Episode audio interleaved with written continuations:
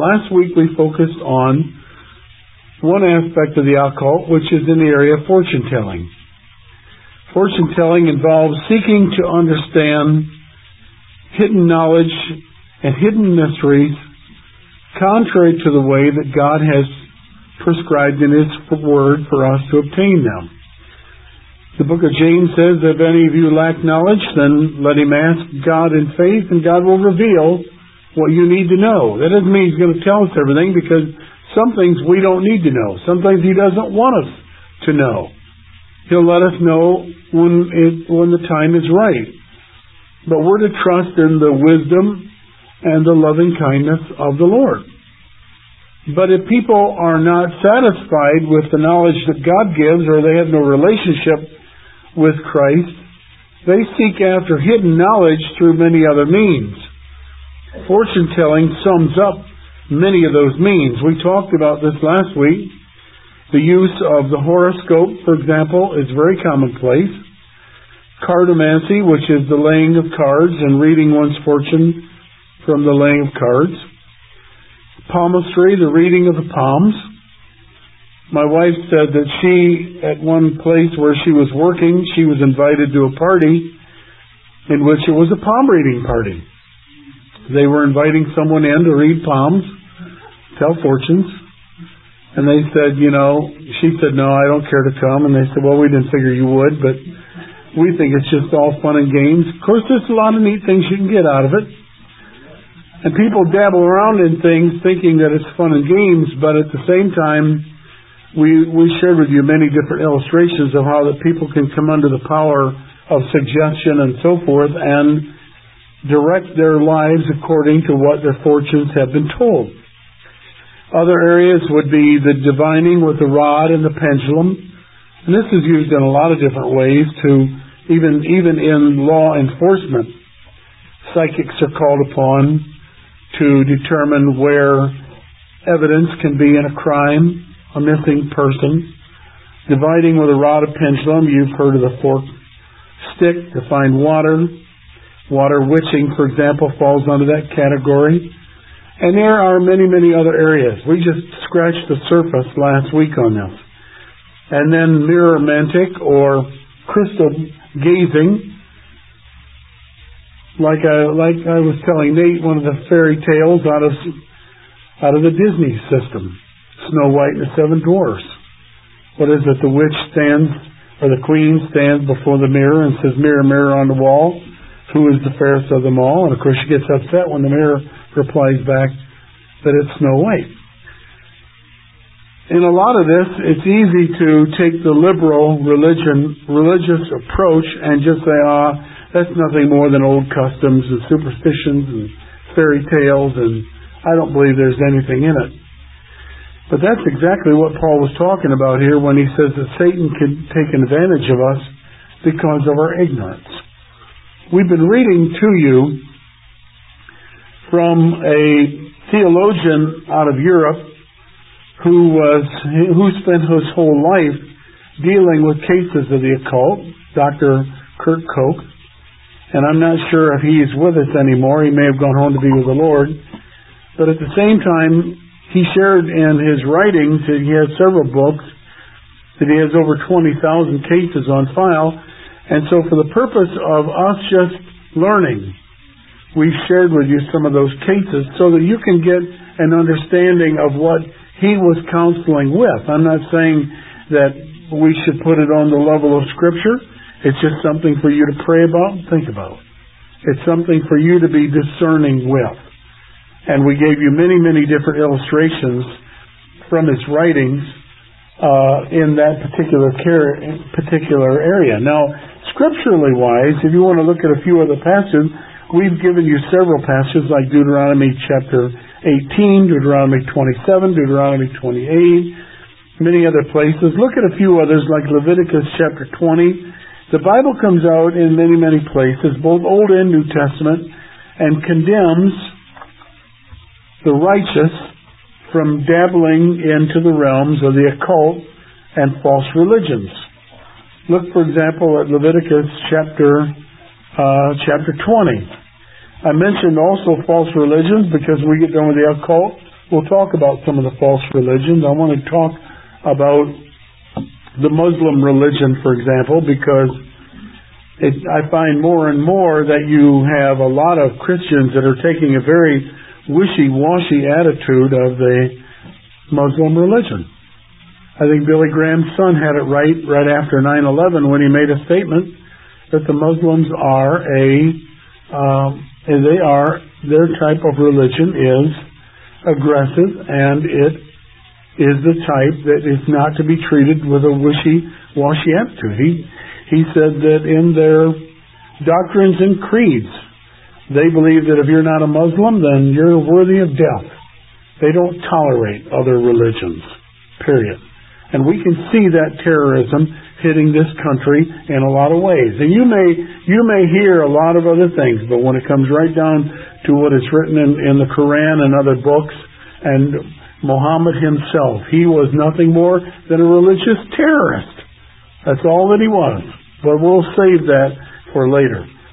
But listen to some of the passages like here in the book of Leviticus, chapter 20, for example, and verse 6. He says, well, in verse 5, he says, I will set my face against that man and against his family and will cut him off and all that go whoring after him to commit whoredom with Molech from among their people.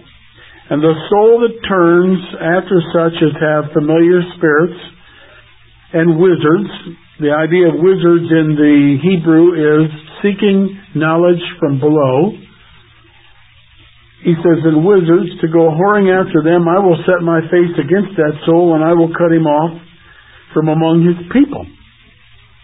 Verse 27, 26. You shall be holy unto me, for I, for I, the Lord, am holy, and I have severed you from other people, that you should be mine. A man also or a woman that has a familiar spirit, or that is a wizard, shall surely be put to death. They'll stone him with stones, their blood shall be upon him. Now, we don't obviously get into carrying out as a nation uh, capital punishment the way that Israel did, but God's attitude was that they were to be separate. The New Testament says the same way to come out from among them, to be separate, to be holy, to be priests unto the Lord. And we gave you many New Testament passages that point in the direction of people severing themselves from occult practices and practitioners. First Corinthians, I'm sorry, First Chronicles, chapter 10, for example, and verse 13. And I believe this is talking about King Saul, who when he, he was not serving the Lord as he should, and seeking to want to understand hidden knowledge about his kingdom, he sought rather to the occultists, and because of that, he lost his kingship. Verse 13. So Saul died for his transgressions which he committed against the Lord, even against the word of the Lord, which he kept not, and for asking counsel of one that had a familiar spirit to inquire of it, and inquired not of the Lord, and therefore he slew him and turned his kingdom unto David the son of Jesse. Why? Because he went to a spiritualist seeking wisdom and counsel and advice instead of seeking the Lord. Uh, other places, just one more, Jeremiah chapter 29. I think last week we seemed to spend most of our time sharing with you examples from Dr. Koch, and I just want you to realize that scripturally, and there are many other passages, I'll just quote them to you, you can write them down.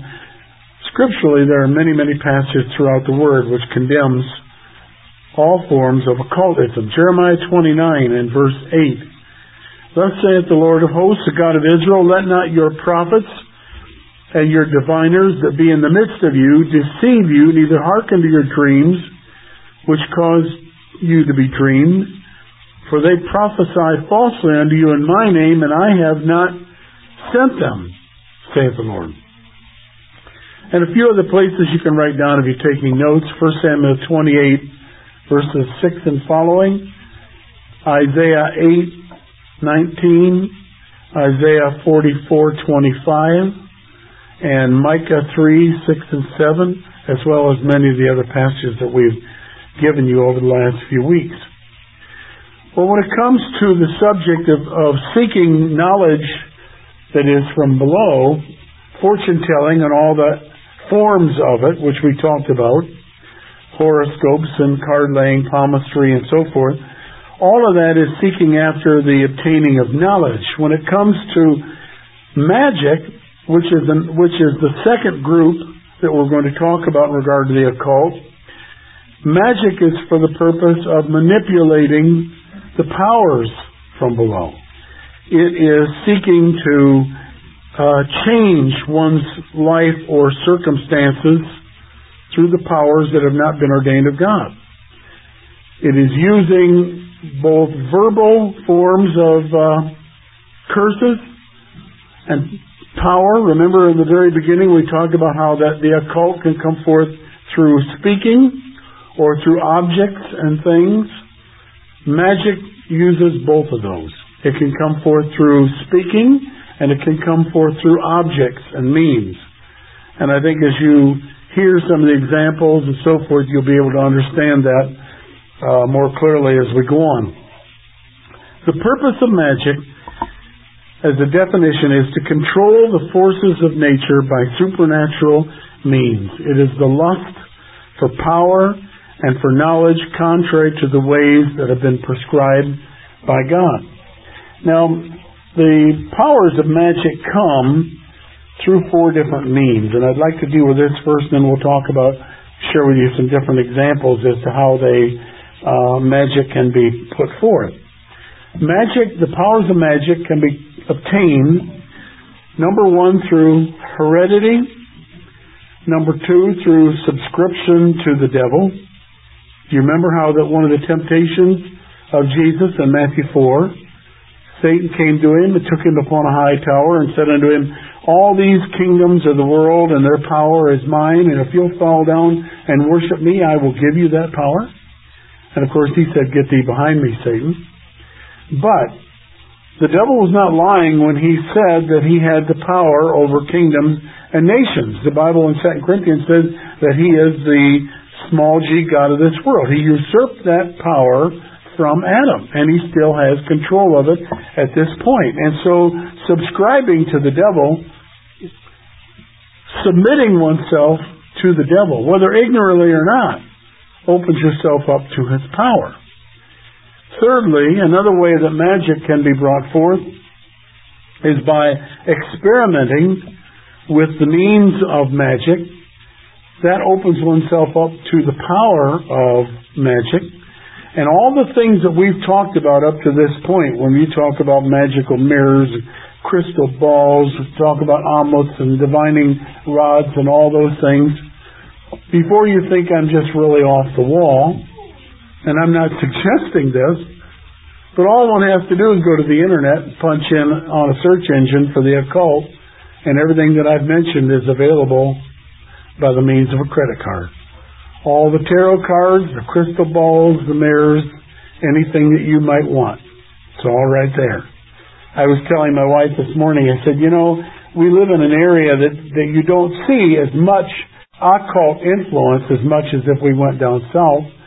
You get into somewhere, you know, get into the regions of New Orleans and so forth, you're going to find it all over the place.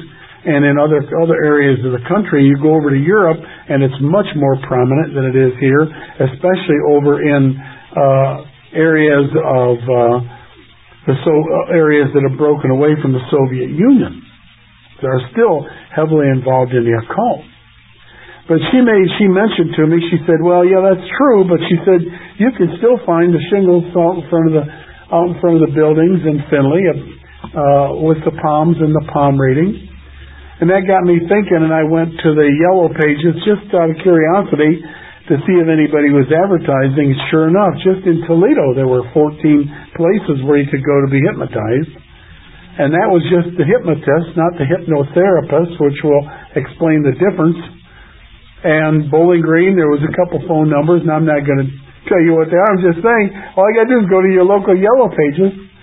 With that in mind, I thought, huh, I wonder what the internet's like. And I was amazed but obviously that's the current way to get involved in the occult. And so all one has to do is just have a curiosity about the occult and want to dabble around and play around with card laying and with palm reading and learn how to be a hypnosis. A hypnotist? I mean, one of the articles on the internet was that they could teach you to be a hypnotist for $20, 1995. All the things that come with it. And while a person may innocently think, say, oh, I just want to do this for fun and games, I just want to do this at, at a bridal shower party or whatever, it opens oneself up. You'll see that in a moment. It's opening yourself up because you're trying to use the power now, powers to control nature and events and circumstances, whether they be through animals, humans, or others. You're trying to obtain a power that God didn't give you, and there is a power that is there available to people, but it comes by um, opening yourself up to the powers of darkness. And fourthly, magic can be transmitted through others that have this power. Now let me let me share with you some illustrations that Dr. Koch gives of what I'm talking about in regard to the four different ways that magic can be brought forth. And by the way, when I talk about magic, let's make a point. We're not talking here so much about the idea of the smoke and mirrors and the, the things that sometimes uh, people use that are, are that are sheer forms of trickery. There are some people that have used uh, things that are trickery and sleight of hand and mirrors, and later on come home and come, come on how they've done the trick. We're not talking about that kind of thing. Not that I'm saying that that's okay to dabble around in and play with, but magic goes far, far deeper than that. That's uh, in any case, in any case, nothing more than a person that just has a uh, a sleight of hand type of trick. No, we're talking about, let me give you a quick illustration here of a man dabbling in black magic. There are different forms of magic, black and white. Hopefully by the end of this message I can give you a quick uh, definition between black and white, but I don't want to do it at this point. But here's an example. A man dabbled in black magic for many years and he specialized in stealing milk from the neighboring farmers. He would tie a towel to a doorknob and then murmur magic phrases and squeeze the milk out of the towel. Now that's not sleight of hand trickery. I've heard of similar examples in my counseling work, but was unable to invest them, investigate them personally. But in that particular case, he did. And as I said, his files and if I remember correctly, his 20,000 example file went way back into the 40s, and I believe he lived on up into the. Well, I'm not sure when he went home, but many minutes. I'm sure that file grew much more from the time that this book was written. But anyways, let me give you a couple, just a couple quick more here. Here's one in which uh, the speaking of phrases is used magically. A farmer who had several bad, bad crops in a row, was given the following advice by a magician. He should place three grains of corn under his tongue, and while sowing, he should place three grains of corn under his tongue while sowing. Then, having sowed the field, he should spit the corn out of his mouth into the field, say a magic charm, and end by calling on the names of the Father, Son, and Holy Ghost. This is white magic, by the way, but we'll explain it later. This would then encourage growth, protect his crops from bad weather, and as a matter of fact, the farmer was convinced that the charming of his field had been beneficial, and since that time, his desire to, but since that time, uh, his desire to read the Word of God disappeared, and besides that, there was enormous increase in accidents in his stable. The devil will give one thing, but always takes back another, as you'll see. But going back to what I started with, how is how are these magical powers obtained? Well, one is that they're obtained by heredity, passing one passing these powers on from one generation to another generation to another generation and so forth. Here is an illustration. The evidence drawn from many actual case histories goes to prove the magical abilities can be passed on by the means of heredity. Um,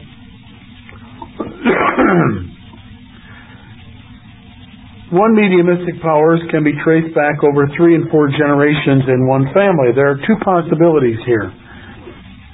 One being is that a matter of the it is done by a matter of the genes, or the other is that it's a matter of succession.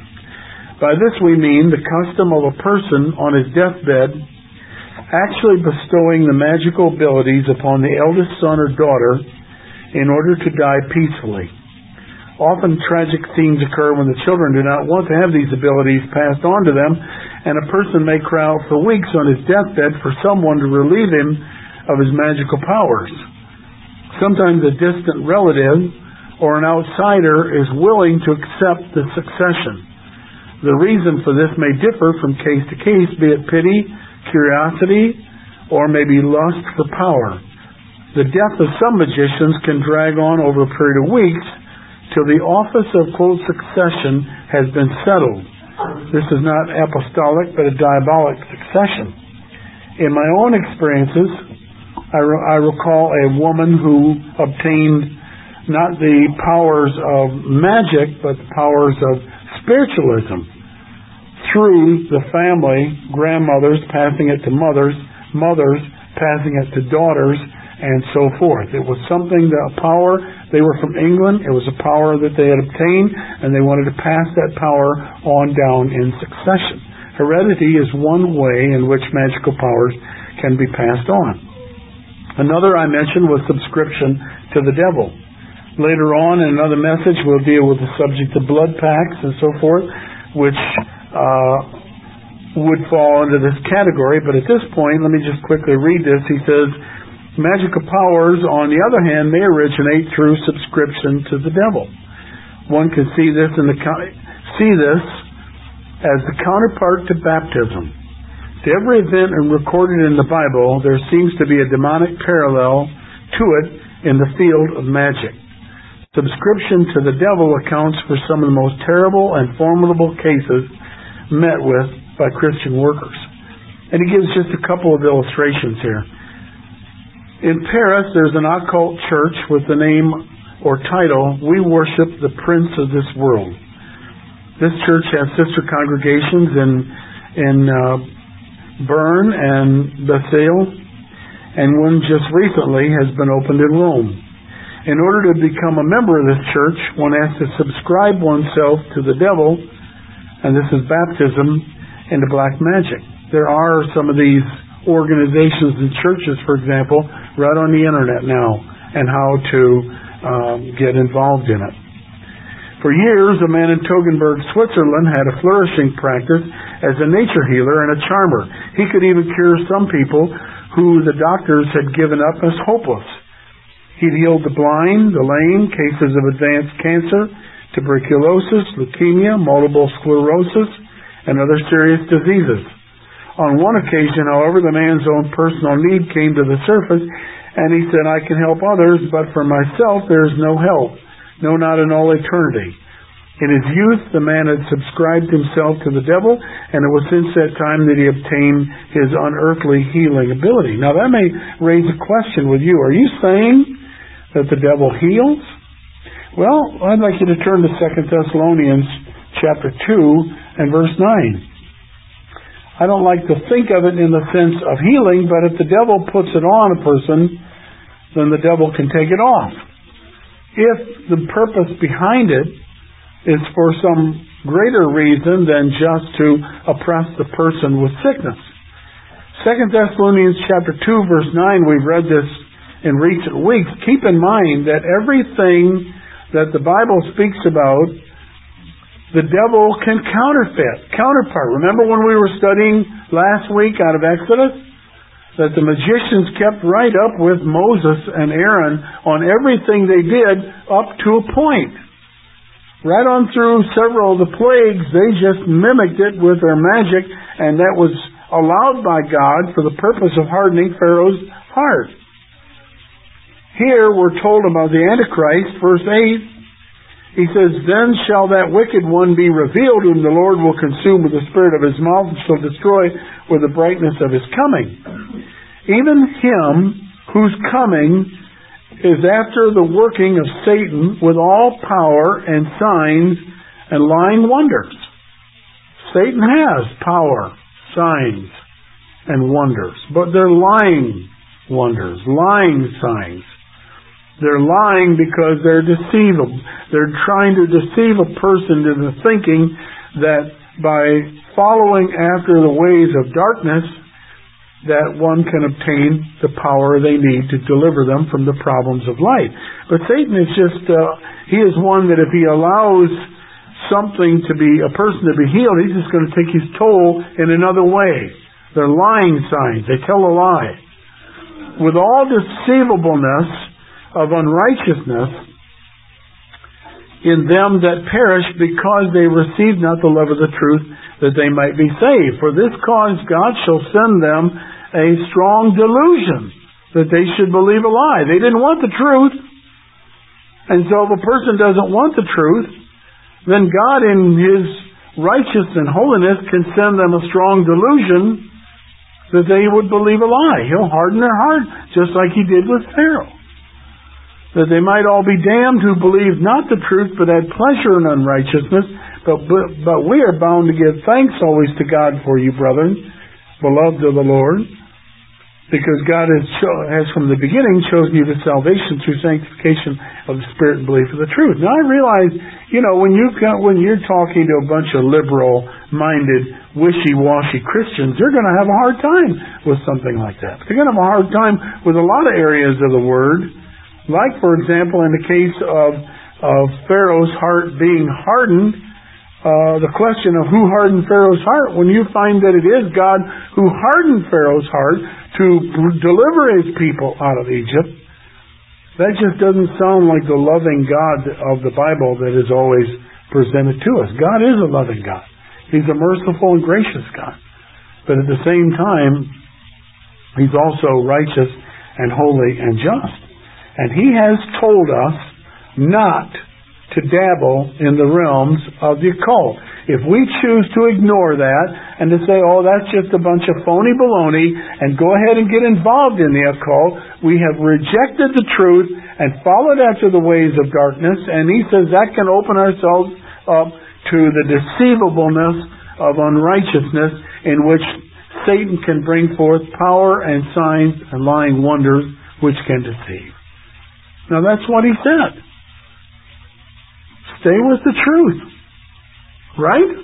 That's all we have to do is do what Christ has said to do and will not be we don't have to worry about anything. And that should be the love in your heart to want to do that.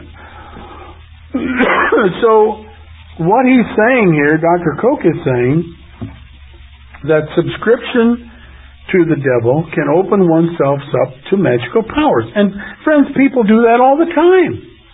I mean, I like I said, I just did a five ten minute search on the internet just to just to look around, and I think there was some rock group out there that I think they were called the occult, and everything about their whole message and music was subscribing people to the devil through their rock music. It's all around us. This shouldn't be anything new. Hollywood promotes it.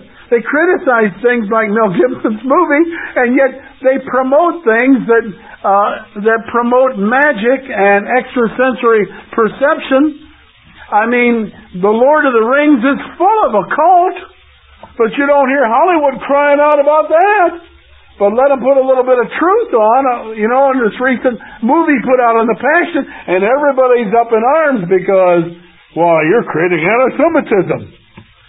You know, create a little anti-occultism, and that's infringement on First First Amendment rights. All we have to do is wake up, church.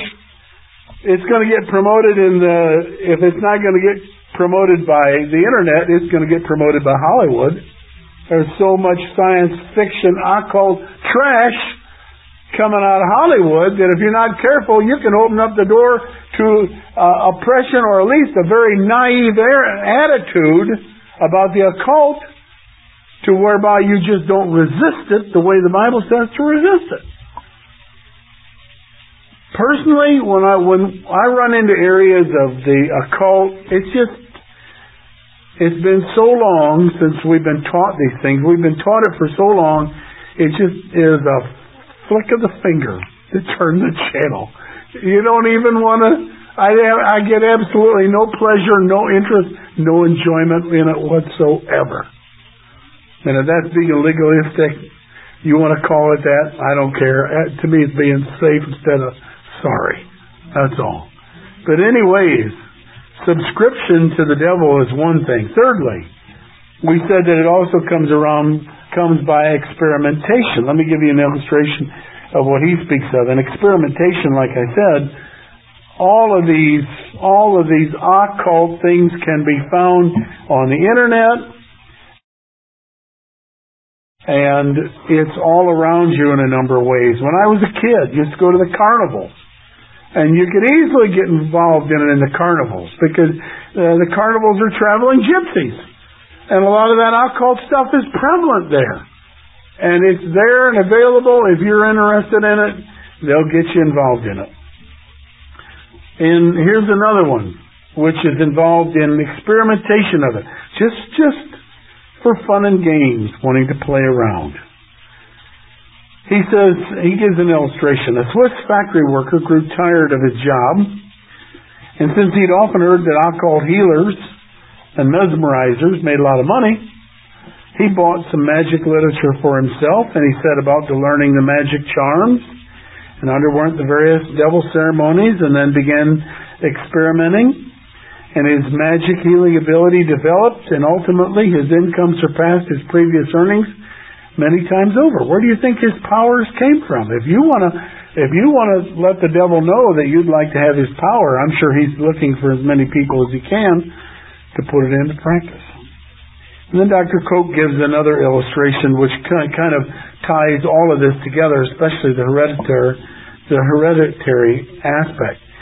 A young woman told me this story. Her great grandmother had subscribed herself to the devil with her own blood.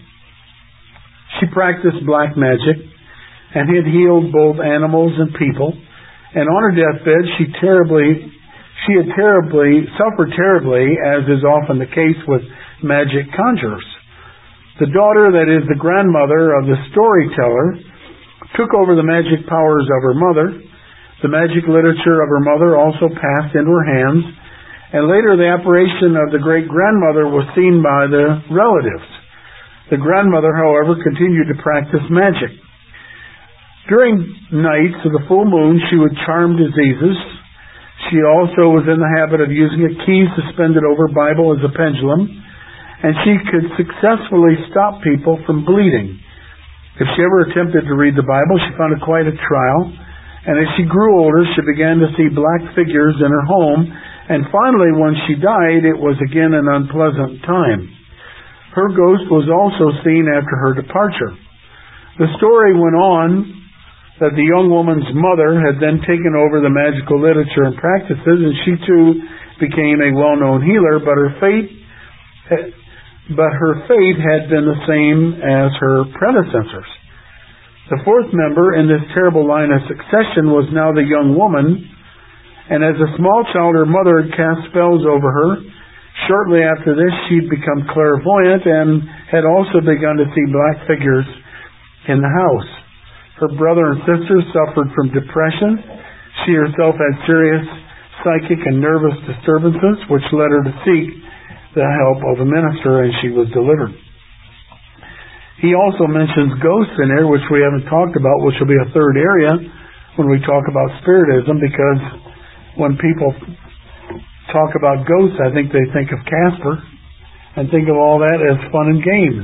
But there's quite to be said when it comes to uh, the subject of. Uh, I had it on the tip of my tongue. Uh, there's a technical term for it poltergeist phenomena is what we'll talk about. But we'll get into that later on because it's there are many examples and stories of people that have gotten up in the morning only to find their living room totally rearranged by something in the house. Of course, that kind of stuff does make Hollywood with what was the programs they used to have on years ago, Unsolved Mysteries or something, which oftentimes brought forth some of those things. But anyways, I don't want to get off the point. The fourth way that magical powers can be brought forth is by transference. I'd like you to look at 1 Timothy chapter 5 real quick before I read this.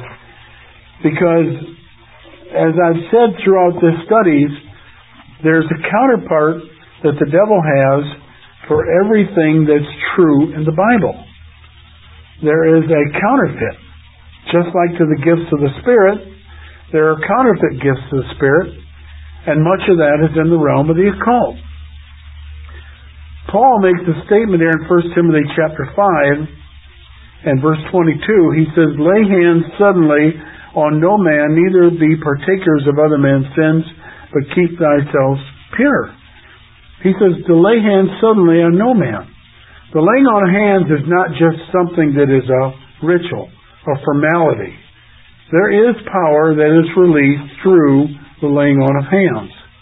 People receive the baptism of the Spirit through the power that is within the person with the baptism with the Holy Spirit, that when they're prayed for to receive the Holy Spirit, it is imparted through the laying on of hands. I believe it's Acts 8, where, uh, if you turn over there real quickly, where Simon, I believe, was one that sought to have that kind of power through the laying on of hands. In Acts chapter 8, Philip has been preaching the word and with signs and wonders and miracles following. And in verse 8 it says, There was great joy in the city. And there was a certain man called Simon, which before time in the same city used sorcery and bewitched the people of Samaria, giving out that himself was some great one. He used witchcraft and magic to whom they all gave heed from the least to the greatest, saying, This man has the great power of God. And to him they had regard, because that of a long time he bewitched them with sorceries. But when they believed Philip preaching the things concerning the kingdom of God in the name of Jesus Christ, they were baptized, both men and women, and Simon himself believed also. And when he was baptized, he continued with Philip and wondered, beholding the miracles and the signs that were done. When the apostles, which were at Jerusalem, heard that Samaria had received the word of God, they sent unto them Peter and John, and when they were come down, prayed for them that they might receive the Holy Spirit, for as yet he was fallen upon none of them, only that they were baptized in the name of the Lord Jesus. And they laid their hands on them, and they received the Holy Spirit. See, something happened when they laid their hands on them. Something Simon here saw something. We've often talked about this in regard to the baptism of the Holy Spirit and speaking in tongues. When they laid their hands on people and people received the baptism of the Holy Spirit, they saw something happen. And Simon, when he saw that, when Simon saw that through the laying on of the apostles' hands, the Holy Spirit was given, he offered them money saying, give me also this power. It wasn't just something that was a ritual, it wasn't just something that was a formality. When they laid hands on people, they saw something happen. And Simon, coming out of that old occult background, he wanted that power. Saying, Give me this also, that whosoever I may lay my hands on may receive the Holy Spirit. Peter said, Thy money perish with thee, because thou hast thought that the gift of God may be purchased with money. He wanted it to make money off of. That's what Peter was saying. Your motive's not right. You're just going back to your old ways where you made a living off of off of uh, healing people and blessing people with your occult sorcery and witchcraft. Peter said, Thy money perish with thee because thou hast thought that the gift of God may be purchased with money. Thou hast neither part nor lot in this manner, for thy heart is not right in the sight of God. Repent therefore of this wickedness, and pray God in peradventure the thought of thine heart may be forgiven thee. For I perceive that thou art in the gall of bitterness and in the bond of iniquity. And Simon asked for Peter to pray for him, and he repented. But his heart was not right. He wanted that power, only he was looking at it from thinking that he had the power of God before. Now he wanted this power that through the laying on of hands, people could be blessed with it. There's a place where we're saying that just as the power of God can be transmitted from a man of God to a person for some reason, like healing, the Bible says that we also need to be discerning that who we're being prayed for, that through the laying on of hands, the power that is in them, if it's the powers of darkness, that power can be transmitted also through the laying on of hands. Do you remember when Jacob uh, was blessed by Isaac and Esau came in and said, Father, he's taken my birthright.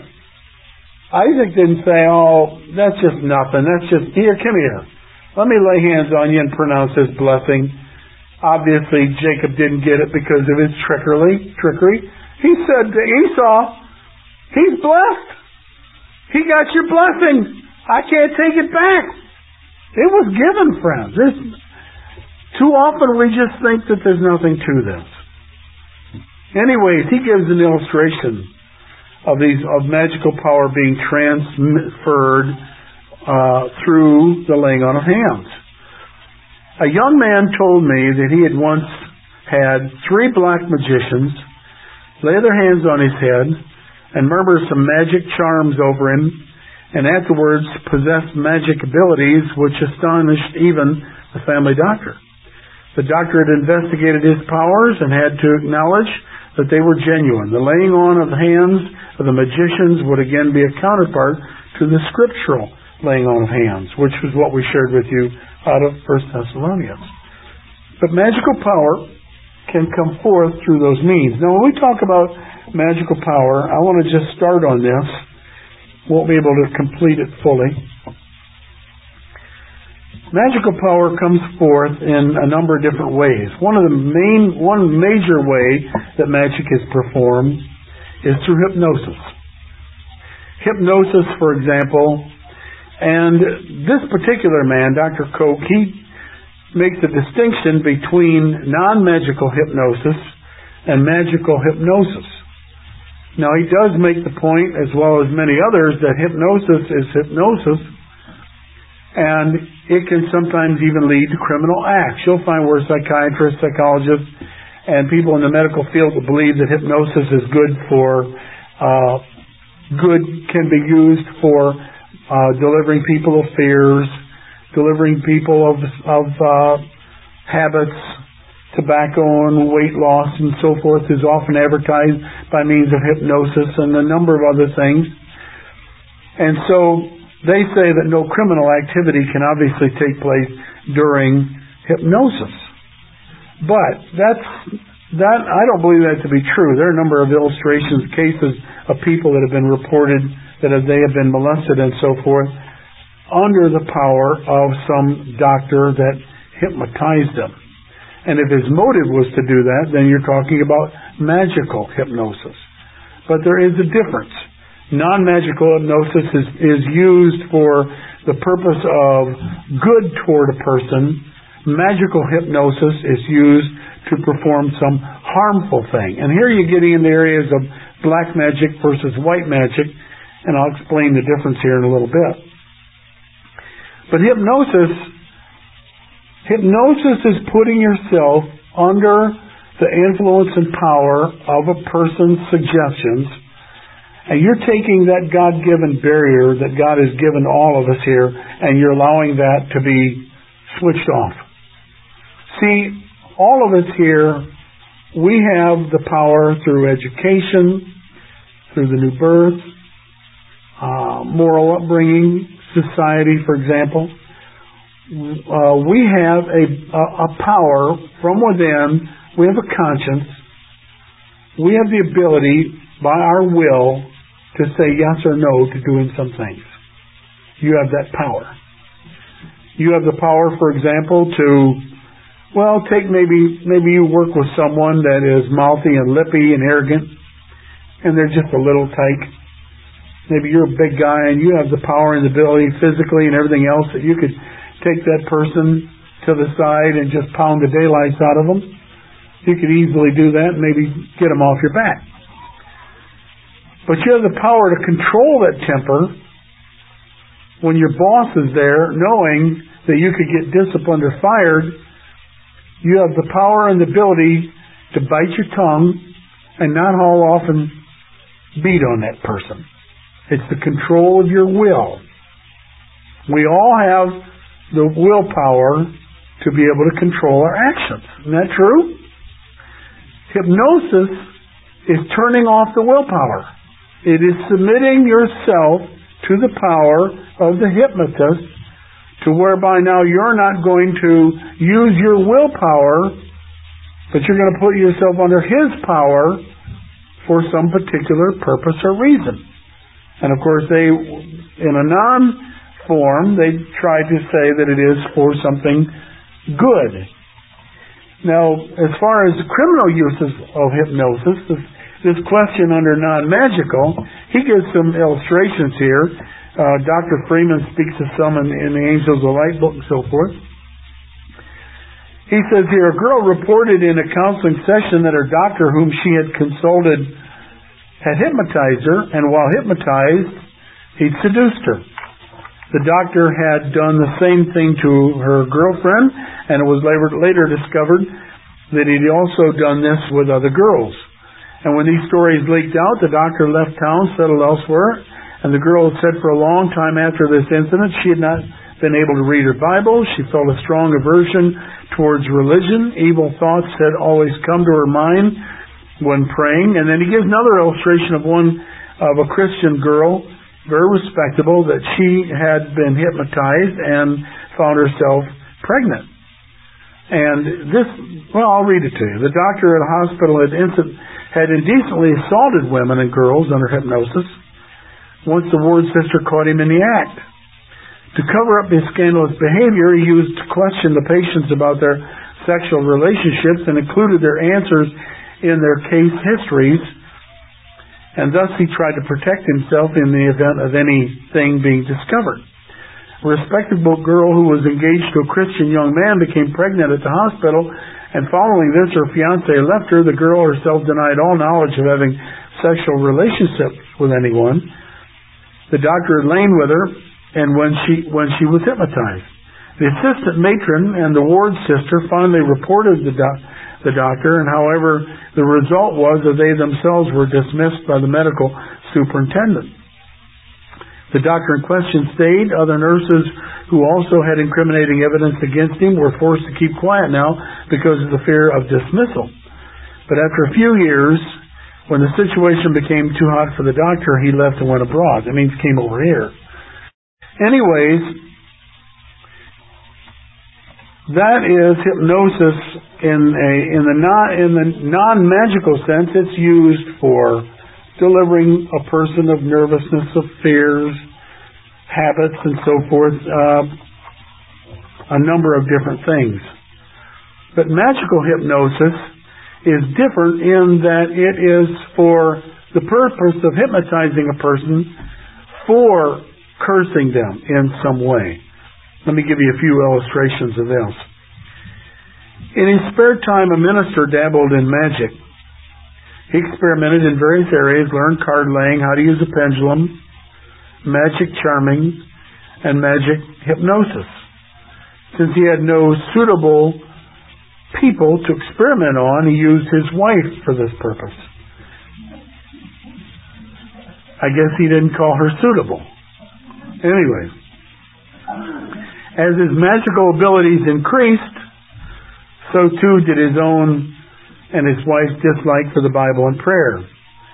This dislike developed into a strong resistance, and as time went on, psychic disturbances appeared in the wife, and she exhibited serious anxiety, hysteria, and always had to lock the door of whatever room she happened to be in, and so forth. A businessman had the strange ability of being able to influence his customers hypnotically, magically, causing them to accept the business offers that he makes to them, and in this way his yearly income exceeded $600,000 a year. He rejects Christianity altogether. Nate was telling me some some situations. He was in he was a, a customer that felt the woman came from I think Colombia or something and she had felt that one of the Jamaican men that they hired to do some work well, she was really questioning and wondering if he had put the family under a curse because of the death of a dog and uh, other situations that were arising. Anyways, hypnosis then, in a, in a magical sense, is hypnotizing a person so that you can take advantage of them and so forth. Another form of magic is mental suggestion. Similar to hypnotism, except this is where something is transmitted over a distance. A person uses their magical powers to be able to control a person, not at, not not that they are actually in front of them, but that over a particular distance they can have some form of control. Here's an example. A young psychologist wanted to qualify as a university lecturer. He specialized in hypnosis, though it was not the normal type of hypnosis, but rather mental suggestion. He looked for a sensitive subject for his experiments. He found one in the secretary of his boss. She was a nervous, she was of nervous debility, easily influenced, and without asking, he attempted to put her to sleep. He'd sit down about three or four yards away, either in the same room or neighboring one, and then concentrate on her, and she would find that her arms would suddenly become limp. A tremendous tiredness would come over, and she would have to fight with all her strength to avoid falling asleep. These experiments were continued over a period of time with the girl always resisting them, and during this time the girl gradually developed psychic disturbances and consulted a psychiatrist, and when he heard of the suggestive experiments, he told her that they would not do her any good, as he already knew about the experiments of the young psychologist. The girl, having been subject to these experiments for a considerable period of time, has since experienced strange paralytic symptoms and is now only capable of doing part-time work. It affected her even physically. Now, this girl did not submit to it. She had, she resisted it. She was still under some effects from it, but with the hypnosis, if she would have submitted to it, he would have had the power and the ability to put her to sleep. It's a matter of resistance. And there are some others here that are really bizarre that I don't want to get into reading them, but uh, here's one more. For several years, a craftsman indulged in black magic. He was chiefly concerned with the influencing of other people through his magic, and he also belonged to a magic circle which itself conducted unusual experiments. The first victim was a sensitive girl. He brought her under his control to such an extent that she sacrificed both her money and her body to him. And after this initial success, he looked for other victims. He continued to be successful with his experiments and finally found a girl who regularly handed over her monthly paycheck to him. And for this reason, he lived with her until finally her parents reported the matter to the police. And then he also gives another illustration here of of a doctor. And this is uh, magical hypnotism or mesmerism, he refers to it as. And it's a doctor that was in Germany. He says, Our first examples of this, we will turn to Dr. Trampler, a lawyer. I'm sorry, he was a lawyer. Dr. Trampler, who was a lawyer, who was originally a student of Groening, who later ceased to hold the same ideas that Dr. Trampler had outlined in his methods of healing in a book entitled, quote, Healing Through the Spirit, capital letters. His most fanatical followers are women. I've seen in counseling people that his healing powers are not beneficial, but instead a burden to those treated. Two examples can be quoted to indicate this. I'll only read one. A woman visited Dr. Trampler in Munich he was successful in treating her backaches, and in the course of the treatment, he made her hold up her fingers in the air as if they were antennas for cosmic powers. So he said on returning home, she found that organically she'd been healed. But since then, her spiritual life was held in check. She, like many others now, found it impossible to pray and felt as though it was an impenetrable wall between herself and God. Well, magic in the, I don't want to get into some of the other ways that are used using objects and things. I'll get into that next week. But I do want to, in closing, try to explain the difference between black magic and white magic because this is very commonplace. Black magic uses demonic forces, while white magic allegedly is promoted by the power of God. That's the difference. When people, sometimes you'll run into Christians that think that magic is a gift of God. Many years ago in the church, when we first got started, there was a man in the church that was a ventriloquist. And he was, he was convinced that his power was of God. That God gave him the power, the ability to be able to speak through a wooden dummy. And he was using that for evangelistic purposes. And, and so when we went to the Bible and explained how that that was demonic power, he chose to leave the church rather than give up his quote gifts from God. But God doesn't need wooden dummies to preach the gospel. I mean, uh, he's got enough human beings to do it the right way. I'm not saying that he couldn't, but this guy was making money off of it. But anyways, well, anyways, I say that, but see, they're on Christian television right now. They're on Christian television right now. And they think it's a gift of God. But let me give you quickly the difference between black magic and white magic. Here's some examples of black magic. In black magic, the person knows that they're using the powers of darkness for some particular reason. White magic, they're just trying to cover it over with scripture verses and phrases to try to make the magic appear like it's something from God. That's the big difference. Here's black magic in illustration. A minister informed me that the whole of his congregation had been infected by occultism. As an example, he told me of the healing of a 20 year old girl through magic. Because of an attack of polio, the girl had had a leg shortened. She'd been in the hospital for a long time and then was released as incurable. The girl and her mother were very depressed, and in this state, they sought the help of a man who practiced black magic. This man sold them a mandrake root for about $450. The root, which in some ways resembled a human figure, according to his directions, had to be nursed by the girl as if it were a child. She had to wash it, feed it, put it to bed as if it were really alive, and the magician then told the girl to pray and repeat vindictive psalms or songs and to write them out and to sleep with them under her pillow. Next he went on to tell her to stick two knives in the wall above her bed and to put more knives under the pillow. And in spite of this strange treatment, the girl discovered that her leg grew longer and she was healed. Afterwards, she developed those serious psychic disturbances.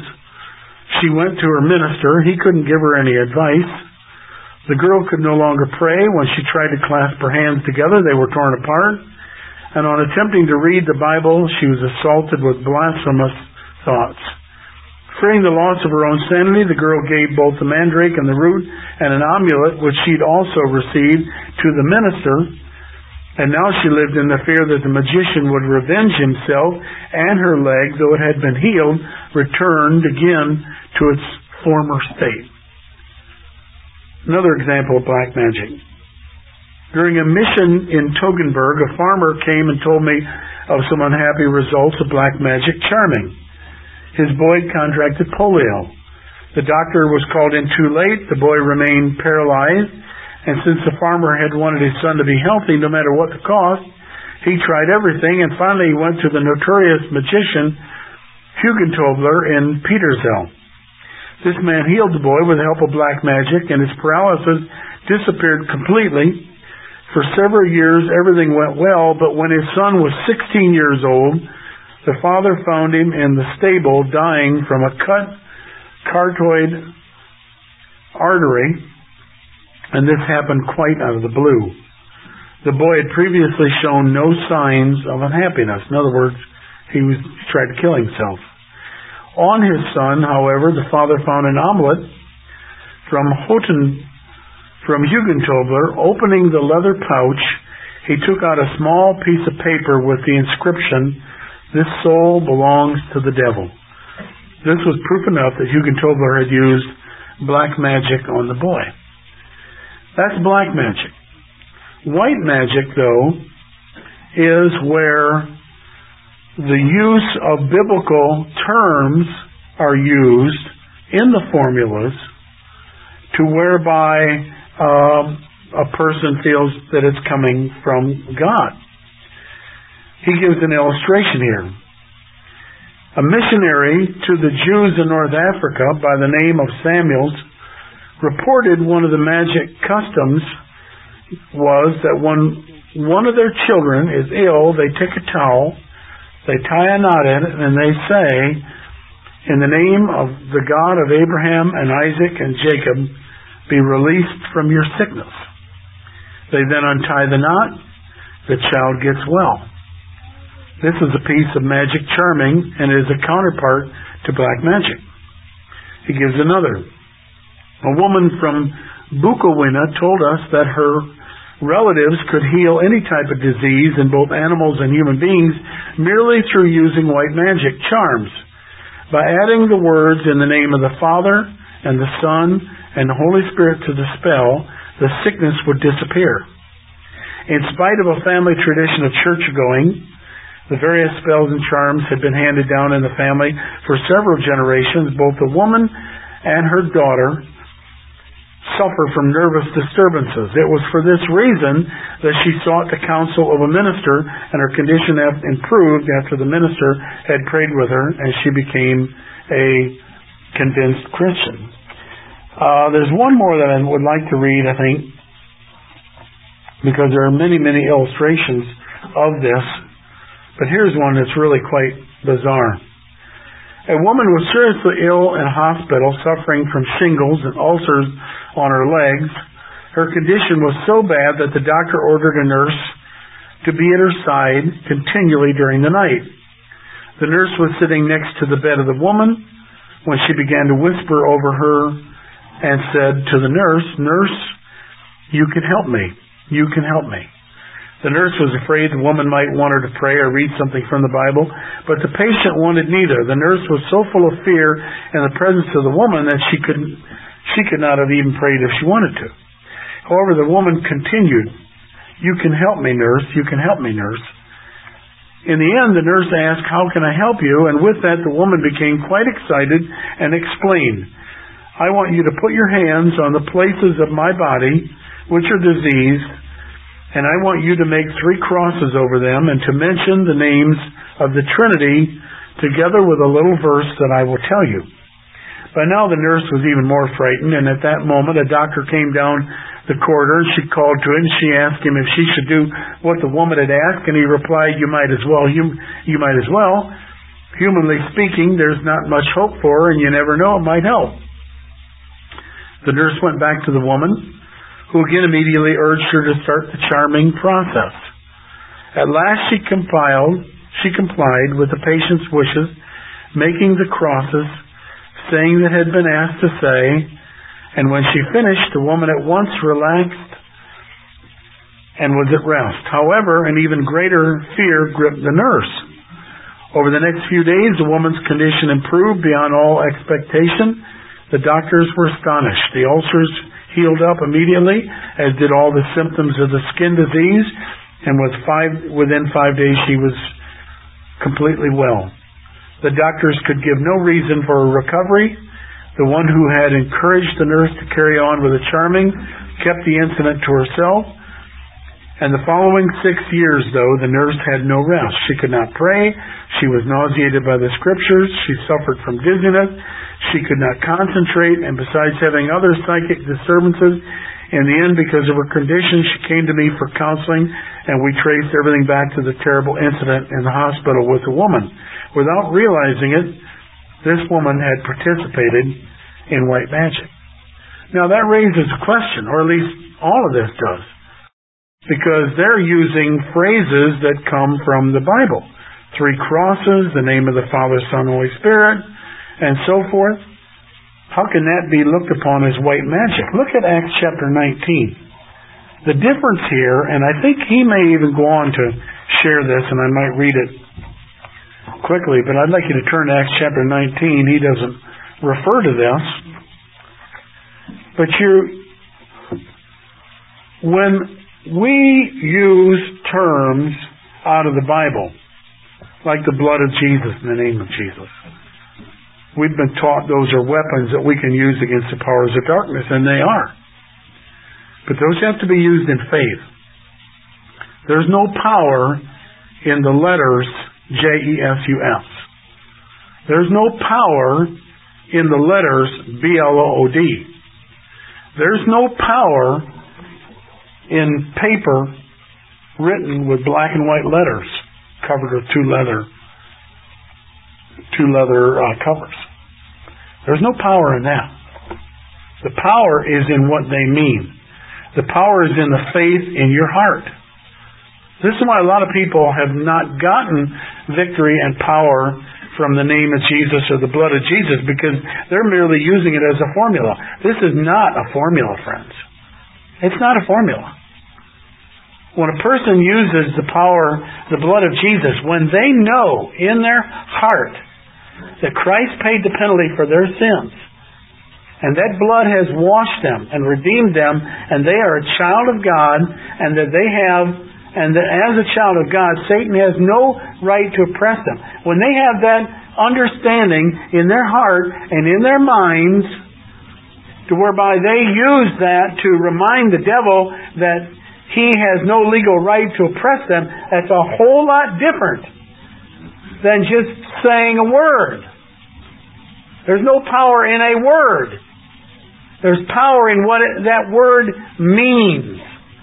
And the devil uses phrases and terms in a counterfeit way if he can get people to using that thinking that they've got some kind of power by by a use of a name when they don't have a right or understanding to that name.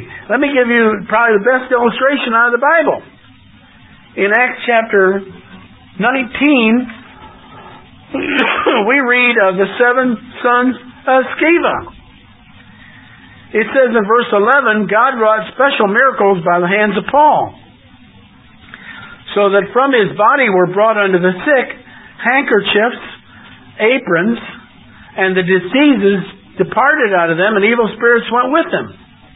And then certain of the vagabond Jews who were exorcists took upon them to call over them which had evil spirits the name of the Lord Jesus, saying, We adjure you by Jesus whom Paul preacheth.